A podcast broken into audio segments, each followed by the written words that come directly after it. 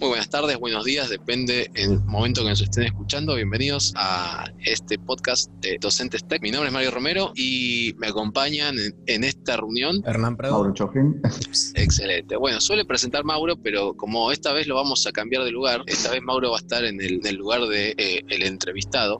eh, tenemos el honor, el honor de eh, poder eh, compartir con Mauro su experiencia al ser convocado por Platzi, la plataforma de shows online que tiene base en Colombia y que, bueno, está en presencia en toda Latinoamérica y está creciendo a un nivel impresionante. Bueno, convocaron a Mauro para eh, armar uno de los cursos nuevos que están preparando y, bueno, vamos a aprovechar esa ocasión para que Mauro no, nos cuente cómo es esto de eh, preparar un curso en una, eh, con una mega estructura, con una mega organización atrás y, y salir vivo de ese intento, ¿no?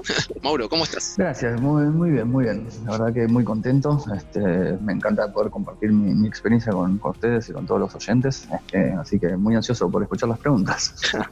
Contamos, eh, contanos cómo, cómo fue que te contactaron desde Platzi para, para arrancar. Bien, eh, la verdad que esa es una pregunta que ya me la hicieron varias gente y no tengo una respuesta muy clara, porque en realidad mi recuerdo es que yo me contacté con ellos en algún momento hace más de un año prácticamente y empezamos un proceso donde fue un intercambio de mails, bueno, ¿y qué podrías hacer? ¿Y cómo viene la mano? ¿Y te vendrías a Colombia? Y bueno, arreglamos el tema económico y demás. A ultimísimo momento fue, mira, ¿sabes qué? El tema que nos propusiste nos queda un poco grande, no es para este momento, pero bueno, sigamos en contacto, que te vaya bien. Bueno, eh, eso fue bastante frustrante, obviamente.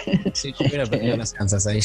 No, bueno, pero nada, yo, viste, quedé en contacto con la persona con la que había entrado en contacto originalmente por LinkedIn y hace cosa de tres meses más o menos publicó una búsqueda de ellos donde decía que buscaban a alguien que hiciera algo así como un curso de, de cómo hacer un, un chat de Facebook, un robot para el chat de Facebook con P H P. ¿No? Y obviamente eh, cuando leí las palabras mágicas dije, bueno, la del chat de Facebook la voy a tener que, que, que rebuscar un poco, pero dije, está hecho en P H P, qué tan difícil puede ser, ¿no? Este, así que me, me mandé así de cabeza y bueno, entré en contacto ahí con la persona que estaba haciendo la búsqueda y eh, bueno, finalmente resultó que me dijo, no, mira, esa búsqueda ya la tenemos cubierta, pero tenemos toda esta otra cantidad de cursos por delante que fíjate si alguno puedes agarrar. Este, y bueno, era un listado bastante importante y de todo el listado dije, bueno, me parece que puedo hacer el de A P I REST y el de buenas prácticas de, de desarrollo. Y mi propuesta fue más como un, bueno, fíjate de estos dos, ¿cuál te parece que, que puede andar? Y la respuesta fue, ¿te bancás a hacer los dos?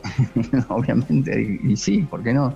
Eh, así que, bueno, así comenzó mi, mi aventura y esta vez tuvo final feliz. Bueno, excelente. Estás casi, no, recién llegado no, pues llegaste la semana pasada, ¿correcto? Eh, llegué el domingo a la mañana. Hoy es jueves, el domingo a la mañana. Así que estuviste, tuviste una semana intensa en la... Tuve una semana, sí, tuve una semana realmente muy, muy intensa. Eh, la verdad que afortunadamente pude acomodar mis otras obligaciones como para que la cosa no se, no se vuelva imposible, pero, pero sí, la verdad que sí, sí, fue muy, muy intenso el ritmo. Contá, contá cómo, cómo es, cómo te reciben y cómo arrancás ya con la tarea. Bien, bueno, eh, para empezar hay todo un, un laburo previo muy, muy intenso de preparación del curso. Eh, eso fue, creo que de las primeras cosas que me sorprendieron eh, gratamente, diría, pero como me llamaron la atención y, y un poco me hicieron como dudar como en la, la, el primer episodio que, que decíamos, ¿viste? Estoy preparado para esto, o qué sé yo, este, donde fue un... Bueno, mira, el proceso de planeación del curso dura entre veinte días y un mes y funciona de esta manera. Vas a tener una primera call con la persona que va a ser tu course director. Para ir a esa call vas a tener que primero pasar por un curso, un curso al estilo Platzi, de cómo ser un buen profesor, y es importante que tengas todo el curso ese hecho antes de la primera llamada. Después vas a tener la segunda llamada donde vas a revisar el temario y en la tercera llamada no me acuerdo qué va a pasar y después entregas todo y venís a grabar, ¿no? Y fue como ya el tener todo eso tan, tan pautado, eh, por un lado está buenísimo porque te organiza, por otro lado ya que te pongan esos deadlines así es como wow, esto eh, parece, parece fuerte, eh, pero, pero bueno, efectivamente fue así. Yo había presentado primero una especie de lo que llamaríamos un pretemario que después lo, como ellos le dicen, lo robustecimos este, y después me quedó a mí el armar el PowerPoint que me iba a acompañar. Y una cosa muy interesante del proceso de planeación que creo que me va a ayudar a mí también bien hacia adelante, es como ellos quieren que todo esté planificado perfectamente para el día que, que arranca la grabación. Como que la idea es que cuando llegas a la grabación no haya que pensar, sino ir y ejecutar. Eh, y esto implica que, por ejemplo, cada clase hay que definir cuáles son los recursos que vas a usar. Recursos en cuanto a PowerPoint, ejercicios, eh, no sé, links externos que vas a querer mostrar. Inclusive, por ejemplo, el tipo de cámara vas a querer usar. Porque ellos tienen una, una cámara que es la, la común, digamos, la que te filma así de frente, y tenés otra cámara que como que está en el techo y filma así como... Yo esa no la usé, pero es un eso, recurso que se puede usar. ¿Eso es a elección del profe? Sí, eso es a elección del profe, o sea, sí. ¿Qué ángulo, tenés, queda, ¿qué ángulo te queda mejor? ¿No vas, vas más o menos, más o menos. Sí. En realidad, el tema de la, la cámara esa que te digo que es del techo, tal vez aplica más a otro tipo de disciplina. No sé, a mí por lo menos no se me ocurrió cómo, cómo utilizarla en, oh. en un curso de programación. O alguien pero, que tenga más o, pelo. Eso seguro. No, pero igual la idea no es que justamente que no se filma tu, tu cabeza, sino tus manos. Como, como tipo mostrando cómo armamos un rompecabezas con él. Claro, sí. No, una cuestión así. Es un plano así. Y a mí medio que lo que yo hice, que me habían dicho que por lo menos hasta ahora nadie lo había hecho, es que en una de las clases eh, es un, un recurso, un recurso que ellos le llaman el role playing, eh, donde justamente es, no estoy yo hablando a la cámara ni mostrando un power ni nada, sino que se ejemplifica un concepto mediante una actuación. Eh, y ahí utilizamos a uno de los chicos de, de Platzi para hacer el, el actor, el actor de texto. Muy bueno. O sea, que quedó muy bueno. Quedó muy, o sea, todavía no vi el resultado final, pero la, la filmación fue genial. Che, ¿y de, de qué se trató el juego de rol que se hicieron? En realidad era, estaba en el curso de buenas prácticas. Lo que yo quería ejemplificar era el, el tema de por qué vale la pena escribir bien el código. Porque lo que dije fue, lo último que queremos que suceda es lo que vamos a ver a continuación. Entonces el roleplaying era un chico que está laburando, se va de vacaciones y viene el compañero atrás. Mauro, eh, ¿sos consciente que estás spoileando tu curso, no? Sí, mal, ¿no? Nah, bueno, es, es un pequeño es pedacito. Es un pequeño pedacito, creo que es un, es un lindo teaser. Está bien, tenemos que haber hecho spoiler alert. Adelante un toque. Eh, lo podemos poner en las notas, en todo caso. No, pero bueno, eso fue el, el digo, esta historia del roleplaying fue casi un desafío en realidad, porque la, la chica que era el, el rol que llaman ellos el instructional designer, me dice, bueno, los, los recursos que puedes usar son este, este y este, y bueno, el roleplaying está, pero en los cursos de programación no se usa. Obviamente que cuando me dijo eso fue una mojada de oreja para decir, ah, ¿no? Ah, ¿no? Ahora vas a ver.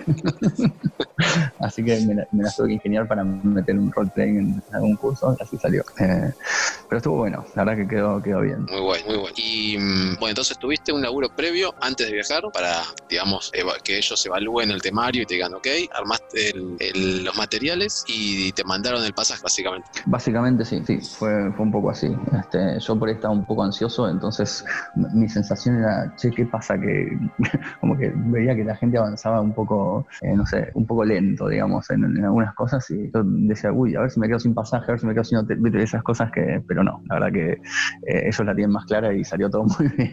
Y eso que decías de, de, de que ellos quieren todo esté planificado para el momento de ir a grabar, no haya que pensar, supongo que tiene que ver con el, el costo de, de lo que es la grabación. Me imagino cuando haces música y querés grabar una demo o algo, el recurso de la sala de grabación es todo. Entonces vos tenés que llegar ahí súper ensayado, sabiendo exactamente qué vas a tocar, en qué momento, y pagaste la hora, la hora del ingeniero, la hora de, de los recursos, etcétera. Te pasaste de la hora de plata. Uh-huh. Sí, mira, yo la verdad que no lo sé a ciencia cierta, pero imagino que es como vos decís, este, ellos lo que tienen allá es que en las oficinas tienen sus propios estudios, que son habitaciones insonorizadas, este, tienen equipos, a ver, yo no soy productor de video, pero me parece que es todo bastante profesional lo que, lo que tienen, digamos, no, nunca estuve en un estudio de televisión, digamos, de Canal trece o de Disney o ninguna cosa por el estilo como para, para comparar mucho, eh, pero, pero sí, efectivamente, el tema por ahí lo más crítico es respetar los horarios de, de grabación. En Bogotá me parece que tienen algo así como cuatro o cinco estudios y sí, no, no, no paran. Constantemente hay alguien que está grabando algo. Sí, eso es claro, increíble. Tipo, no se pueden dar el lujo de que tengas demoras en el aula, o los... va en el aula, en el estudio. Claro, me imagino que es así, es como que con el tema de las grabaciones son bastante, bastante estrictos. Eh, yo tenía planeado hacer un curso de tres días de grabación y otro curso de dos días, que al final parece que hubo alguna confusión o algo y el que era de tres eh, me dieron dos días y el que era de, bueno, fue como que se confundieron, eh, pero al final, por suerte, lo logramos grabar en, en tiempo y creo que salió bastante bien. Che, ¿y vos tenés ahí opción de decirle, hablar con el que edita y decirle, poneme tal filtro, que no se me vean las arrugas? Eh, la verdad que no sé, no lo, no lo pensé. Supongo que algo de eso se puede llegar a hacer. Eh, entiendo que ahora los videos que yo grabé están en proceso de, de edición. Más o menos tarda como, como un mes el proceso de postproducción. Este, que todavía queda, queda un tiempito para, para terminar de, de armarlo y subirlo a la plataforma. Eh, recién salido del horno, ni siquiera... Ah, está en el horno todavía. Está en el horno, está en el horno, exactamente. La leudad. Sí, por ahora sí. Eh, y es una experiencia que vos calificás como enriquecedora. Eh, solamente me dio plata. Eh, ojalá que nunca le pase a nadie. Mirá, para mí la verdad que fue seguro de las mejores experiencias que tuve en los últimos años. Eh, no sé, tengo que ir bastante pa para atrás con, o para encontrar una experiencia similar. Eh, la verdad que a mí me, lo que más me, me gustó, lo que más, pero de inmediato fue el ambiente, el ambiente laboral que hay, la, toda la, la buena onda que le pone toda la gente y esa, esa sensación de acá no hay, a ver, lo voy a decir, pero iba a sonar mal, pero creo que en el buen sentido, ¿no? Como el, acá no hay posibilidad de fallar. Es como, hay un problema, le vamos a encontrar la solución. Eh, no, no hay posibilidad de, bueno, falló. Eh, y nos pasó en algunas veces esto, de que por ahí alguna cosa no salió bien de una y era, bueno, todo el mundo poniendo el hombro para sacarlo adelante y realmente hacerlo bien. Eh, digo, esas son cosas que a mí me parece que van mucho en la cultura de una empresa, ¿no? Este, a mí no, mi recuerdo era por ahí de hace muchos años cuando trabajaba para una red social y era una empresa mucho más chiquita y todo. Eh, tenía esa misma sensación de, bueno, acá todos somos el equipo, ¿viste? Con esas cosas de, tenemos toda la camiseta bien puesta. Eh, que sí. Muchas veces en otros lados me han dicho, eh, hay que ponerse la camiseta, pero son cosas que yo creo que eh, no, no son exigibles. Es, o se da o no se da.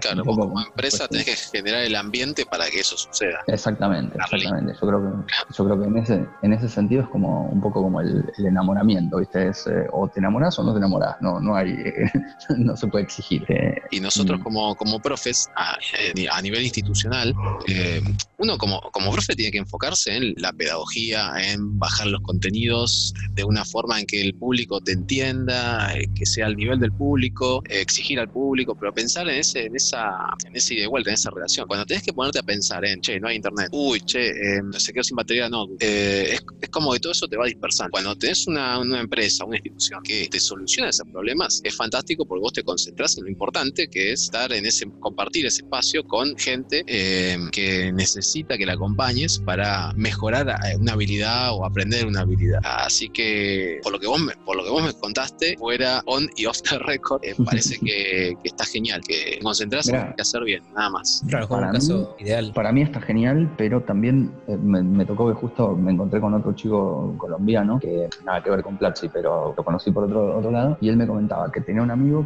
que había pasado por la experiencia y no le había gustado, porque no, no la recomendaba. Eh, qué sé yo, es como siempre una cuestión muy, muy personal, no sé qué le habrá pasado a este, a este muchacho. Para mí, la verdad que fue regular y ojalá que se repita. Siempre le digo a todo, a cualquier Que, que más o menos esté en esto y que le, le parezca interesante, yo lo intentaría de una. Este, todo el tiempo están buscando nuevos docentes y todo, así que creo que es una, una gran oportunidad. Eh, yo te noto como que tenés dudas, como que no estás muy convencido. Me parece que estás vendiendo bien la oportunidad. Ojo, igualmente, pensando un poco en este, este caso que te habían contado, uh-huh. Una cosa es armar un, estar enfrente de un, de un grupo de diez, quince, veinte personas y nada, pasar por esa situación y llevar el grupo adelante, y otra cosa es grabar un video que se va a ver de acá hasta que se funda un servidor. Ojalá que así sea. Con una audiencia enorme, llegada a España, Latinoamérica, a todo lo que se habla hispana. Platzi es un monstruo, eh, y es otro tipo de situación también, otro tipo de exposición. A ver, es totalmente así lo que decís, y es como siempre, cada uno sabe cuáles son sus límites, digamos, eh, o no, y los descubrirá. Pero quiero decir, para mí, digamos, coincide mucho con el rumbo que quiero, que quiero darle a mi carrera. Eh, entonces me parece que es una gran oportunidad. De vuelta es, es, es como todas las cosas que yo, a mí no me gusta por ahí el hacer andinismo, y hay gente que se desvive por llegar a la cima de las montañas más altas. Para mí es una tortura. Cada uno sabe lo que, lo que le gusta, es así. Preguntas. Dale. Yo te las hice, pero así las compartimos. Dale. Primero, si te maquillaban. No, no me maquillaban, pero yo soy así, viste, muy lindo por naturaleza, no hace falta. ¿Querías que te maquillen? La verdad que hasta que me lo preguntaste vos no se me había ocurrido. Y segunda pregunta, si Freddy te fue a buscar al aeropuerto. Eh, no, Freddy no me fue a buscar al aeropuerto. Para los que no lo, no lo saben, Freddy, Freddy Vega es el, uno de los founders de, de Platzi. Eh, no, de hecho me quedé con las ganas de conocerlo a Freddy porque justo él estaba en un viaje en San Francisco que entiendo que estaban yendo a buscar la, la segunda ronda de inversión, acaban de levantar la, la primera, todo un, todo un logro para una empresa latinoamericana, ¿no? Ellos, el tema de que lograr que inversores de Silicon Valley saquen plata de su bolsillo no es fácil, ¿no? Como todo bastante revolucionado alrededor de eso. La verdad que es, el camino que están haciendo es impresionante. Yo lo, lo vengo siguiendo desde más o menos desde que inicia y cómo ha crecido y cómo sigue creciendo, la cantidad de cursos, el catálogo que tiene, bestial. Sí, sí, la verdad que es, es una empresa que tiene mucho, mucho empuje. Yo es esto, no los conozco personalmente a los, a los fundadores, este, pero más o menos los vengo siguiendo en redes sociales y esto, me parecen tipos súper, súper piolas eh, y con mucha, bueno, obviamente mucho empuje, pero aparte es esto, dan como la sensación de realmente querer hacer un bien, eh, eh, le ponen mucha, mucha voluntad, mucha onda, y la verdad que es esto, ojalá que, que les vaya súper bien, porque se lo merecen. ¿Y vos conviviste con ellos eh, todo el día? ¿O, o grababas lo tuyo? Decías, bueno chicos, me voy, nos vemos. Mira, más o menos, eh, yo estaba, estaba en un hotel a unas cuadritas de la oficina, más o menos a ocho cuadras de la oficina, eh, a la mañana desayunaba en el hotel y a las ocho de la mañana empezábamos las grabaciones, y prácticamente desde el momento en que llegaba, estaba siempre con, con alguien, al mediodía me llevaban a comer, en realidad hay alguien, alguna persona del staff que es como tu referente, que cambia día a día para que, pues también para que no se le haga muy pesado a, a cada uno, ¿no? Este, y después cuando terminaba de grabar, terminaba de trabajar, porque a veces hacía cosas aparte de lo que es el, la grabación propia, por ahí me iba un rato al hotel y después me pasaban a buscar por el hotel para llevarme a cenar, o a veces volvía yo a la oficina para encontrarme con la persona que, con la que iba a ir a cenar, eh, y siempre me llevaban a algún restaurante diferente por la zona, la zona donde está la oficina está buenísima porque es muy gastronómica, hay como muchas opciones diferentes y, y demás, eh, y si bien esto es algo que creo que es súper destacable, es que si bien hay una persona que es como la, la que tiene la responsabilidad de vos te alimentes, este, en general siempre íbamos a cenar con por ahí dos o tres personas, con lo cual digo, los otros eran voluntarios, digamos, nadie los obligaba a ir a, a comer conmigo. Eh, yo creo que para todos era, no porque era yo, porque nadie me conocía, eh, era como esa cuestión de tomar la oportunidad de, de esto, de conocer a una persona nueva que viene de otro país, en una charla que tal vez no se da todos los días, ¿no? Son esas cosas que no dichas o no escritas, cuando te dan un, digamos, un, la idea de cómo es la cultura, cómo se vive la cultura dentro de una organización. Totalmente, totalmente. Yo creo que es eso, porque la verdad es que toda esta gente que vino a cenar conmigo, tranquilamente podría haber sido a su casa, que yo. También es, es cierto que muchos de los chicos que están ahí, digo, digo chicos porque en general son todos eh, más o menos promedio treinta para abajo, eh, digo, y hay muchos que son también extranjeros, por ahí muchos mexicanos, eh, gente de Venezuela o inclusive dentro de Colombia, pero que no son propiamente de Bogotá, entonces hay mucha gente que está sola, eh, entonces también por ahí para ellos es una oportunidad de, bueno, una cena que no tienen que pasar solos. eh, pero, pero bueno, digo, es esto, cualquiera puede elegir de pronto eso, no, mira, yo hoy no puedo, me voy a mi casa, me quiero quedar mirando la tele o cualquier otra cosa, y en general la gente se, se engancha, le ponen como esa, esa pila de, bueno, que también es eso, el poder, creo que aprovechar para ellos mismos la oportunidad, que digo, de una persona que viene de afuera, de otra cultura, eh, no sé, a mí me parece que enriquece siempre. Viste que cuando ves los videos de Platzi, como que está todo esquematizado, digamos, este video habla de esto, este video habla de esto, ¿esa era tu, tu pauta? ¿Vos tenías que hacer, o hacías todo de corrido y eso después, nada, eh, editando? Eh, no, no, todo de corrido, bueno, te va haciendo clase por clase, todo lo que, lo que se necesita, se, se compaginará. ¿Hay que rehacer algo? De... Sí, y unas cuantas cosas las tuve que rehacer porque no salía bien la grabación. Pero bueno, todo eso el, está la estructura de Platzi para, digamos, para acompañarte, vos te dedicás a lo tuyo. Uh-huh, sí. Che, la verdad, bueno, una experiencia seguramente fuera de lo normal. Vos me contabas sí. Esto que te llevaban a comer a la noche, al mediodía, y yo pienso que me tengo que pagar la sube, viajar una hora en bondi, en subte para llegar a la clase, eh, nada, pero bueno, excelente. La verdad, Mauro, gracias por, por compartir esta experiencia, pues no, no, no es fácil encontrar a un profe que haya pasado por eso y que podamos tener una visión tan cercana de, de lo que está sucediendo ahí en Platzi puntualmente, pero en cualquier empresa o sitio que se encargue de capacitaciones, cursos online. Uh-huh. Sí, la verdad que para mí fue, fue una experiencia bárbara, este, como digo, y espero que se pueda repetir, y ahora estoy un poco a la expectativa en esto de cuando se publique el curso, nada, poder compartirlo con todos. Dale. Eso. ¿Algo más que quieras decir para despedirnos? ¿O ya dijiste todo? Eh, y a ver, déjame ver, que me, me dijeron, ah, sí, una cosa muy graciosa que me pasó cuando llegué fue, el taxista me dijo que lo más importante en Bogotá, para estar seguro, es no dar papaya. Ah, perfecto. Así que sepan eso si van. Hernán, este, no, obviamente le, lo, le dije, bueno, a ver, explícame. ¿Eso qué significa? ¿Qué significa? Claro, bueno, básicamente dar papaya significa el, eh, mostrarse muy eh, turista, o como, como diríamos en, en criollo sería el colgarse el cartel, por favor, afánenme. Claro, claro, está regalado. Eso, claro, eso, eso es dar papaya. Este, si uno no hace eso, no pasa nada. Creo que eso más o menos resume mi experiencia. Bueno, no diste papaya, muy bien. Creo, creo que no. Bueno, entonces, ¿nos vamos despidiendo? ¿Algo más para cerrar? No, creo que con eso, con eso estamos. Bueno, entonces, por mi parte, un saludo a todos. Gracias, Mauro, por compartir tu experiencia y nos vemos en el siguiente podcast. Por favor, gracias a ustedes por escucharme, permitirme robarme la audiencia por un rato. Y bueno, nos estaremos escuchando y viendo. Exacto, adiós. Hasta la próxima. Adiós.